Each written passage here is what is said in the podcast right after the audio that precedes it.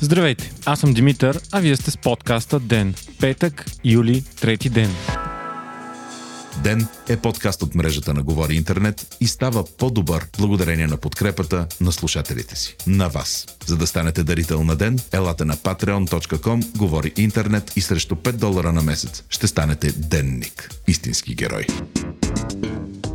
Броят на заразените с коронавирус у нас продължава да е висок. За последното денонощие има 161 нови случая на база 3155 теста. Отново най-много 49 случая са от София, а след това по 15 случая има във Варна и Велико Търново. Вече 443 души са в болница, а броят на хората в интензивното отделение остава 31. За щастие няма нито един нов случай на починали за цялото денонощие и те остават 232 души, а освен това 80 души са били излекувани за последните 24 часа. Преди броени минути обаче стана ясно за нов починал лекар, 42 годишният Юлиан Стамов от Центъра за спешна медицинска помощ София. Доктор Стамов се е заразил с COVID-19, докато е правил изкуствено дишане на болен пациент в тежко състояние. Това е втората жертва, която бърза помощ София дава след смъртта на доктор Нели Пандова. Стана ясно, че клиничната пътека за лечение на COVID-19 ще бъде увеличена двойно и от август тя ще е 1200 лева на пациент в болница. Увеличение ще има и за всички останали инфекциозни болести. Освен това, болниците без безплатно ще могат да правят тестове на всички постъпващи пациенти,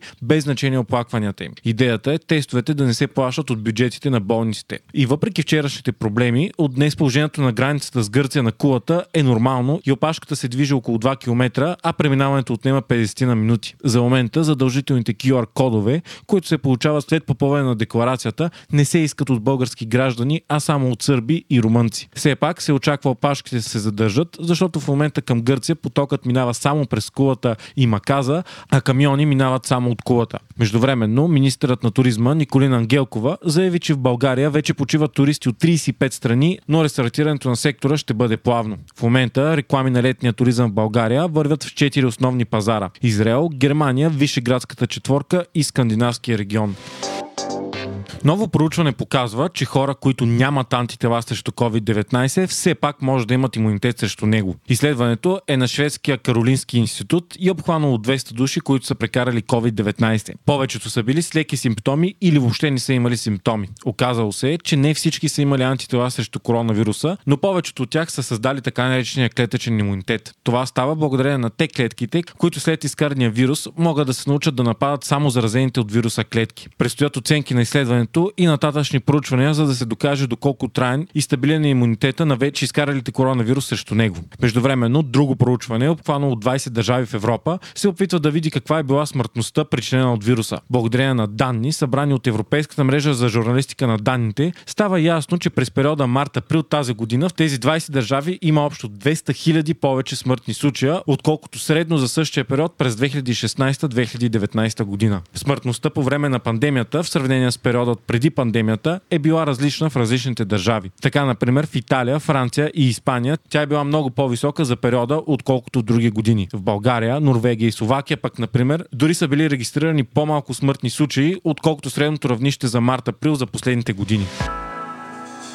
Болните от COVID-19 по света вече са 10 милиона и 900 хиляди, а починалите 521 хиляди. САЩ отново щупиха рекорда си за най-много болни с над 55 хиляди заразени само за едно денонощие. Това е огромен ръст, след като до преди две седмици страната имаше по около 22 хиляди нови случая на ден. Мексико пък се очертава като новото голямо огнище на COVID-19 света. Там случаите растат всеки ден, а за последните 24 часа те са били 6700. Страната има почти 240 хиляди болни и тя вече изпревари изпревари Иран по общ брой заболели и скоро ще задмине дори Италия. Британското правителство пък днес обяви, че маха задължителната карантина при влизане в страната за редица европейски държави, които се смятат за такива с малък риск от коронавирус, включително Германия, Испания, Франция и Италия. Междувременно стана ясно, че препаратът Ремдесивир е одобрен за лечението на COVID-19 в Европейския съюз. Така, той се превръща в първото лекарство, което постига това. Лекарството първоначално е разработено като лек срещу вируса Ебола, но в последствие се оказа, че е ефективно и срещу коронавируса. То вече е одобрено за лечение на COVID-19 в САЩ и Япония, където и се прилага. Представители на Световната здравна организация обаче твърдят, че ефективността на Ремдесивир срещу коронавируса все още не е напълно доказана. Това обаче не пречи на САЩ да изкупи почти всички световни запаси от препарата за следващите 3 месеца напред. Здравното министерство на страната съобщи, че президентът Тръмп е предложил невероятна сделка с компанията производител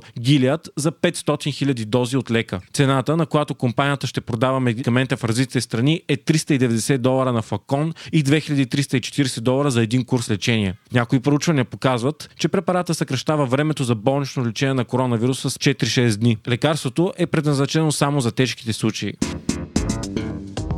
Вие слушахте подкаста Ден, част от мрежата на Говори Интернет. Водещ и глава редактор бях аз Димитър Панайотов, аудиомонтажът направи Антон Велев. Ако искате да не изпускате епизод на Ден, не забравяйте да се абонирате в Spotify, Google Podcast или да ни оцените в Apple iTunes.